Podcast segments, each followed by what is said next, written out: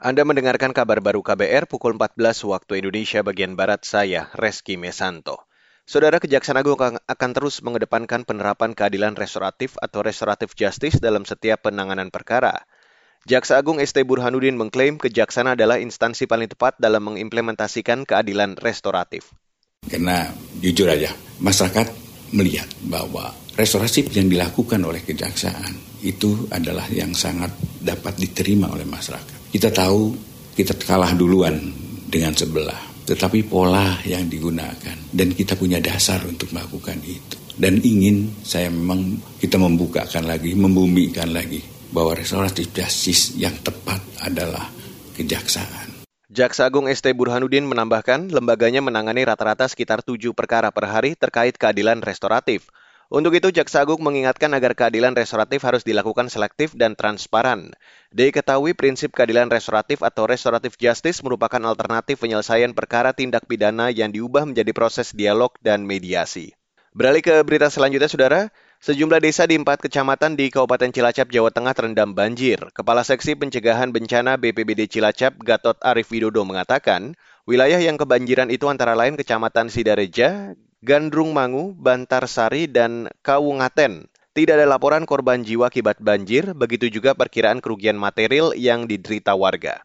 Sementara yang dilaporkan itu jalur dulu, Mas. Jalur nasional yang terhambat arus lalu lintasnya. Kemudian untuk desa-desa yang kanan dan kirinya belum eh, kita masuk ke dalam. Kalau lihat dari yang apa namanya yang tergambar dalam foto itu ada tiga Ya, seharusnya ada tiga Bantarsari, Gandrung Mangu, dan sedikit Sidarja. Karena ada bagian selatan. Kawunganten sedikit. Ya, karena itu kan ada sungai yang menjelang uh, masuk Kawunganten itu. Kepala Seksi Pencegahan Bencana BPBD Cilacap, Gatot Arif Widodo menambahkan, banjir dipicu hujan deras dengan durasi yang cukup lama sejak Kamis sore hingga dini hari tadi. Hujan di wilayah atas menyebabkan daerah aliran sungai atau DAS di wilayah dataran rendah tidak mampu menampung debit air. Imbasnya air menggenangi jalan dan pemukiman penduduk. Beralih ke berita olahraga saudara, tunggal putri Indonesia, Gregoria Mariska Tunjung hari ini akan menghadapi wakil Cina Wang Ziyi. Secara statistik, performa Ziyi jauh melampaui Gregoria. Di peringkat dunia, Ziyi menghuni posisi 11 sedangkan Gregoria ranking 26. Kedua pemain sudah dua kali bertemu, masing-masing pernah menang dan pernah juga kalah. Di pertemuan terakhir yaitu di Malaysia Terbuka 2022, Gregoria kalah dari Ziyi. Meski begitu, dari dua laga sebelumnya, permainan Gregoria menunjukkan tren membaik. Salah satunya saat mengalahkan wakil Cina Zhang Yiman.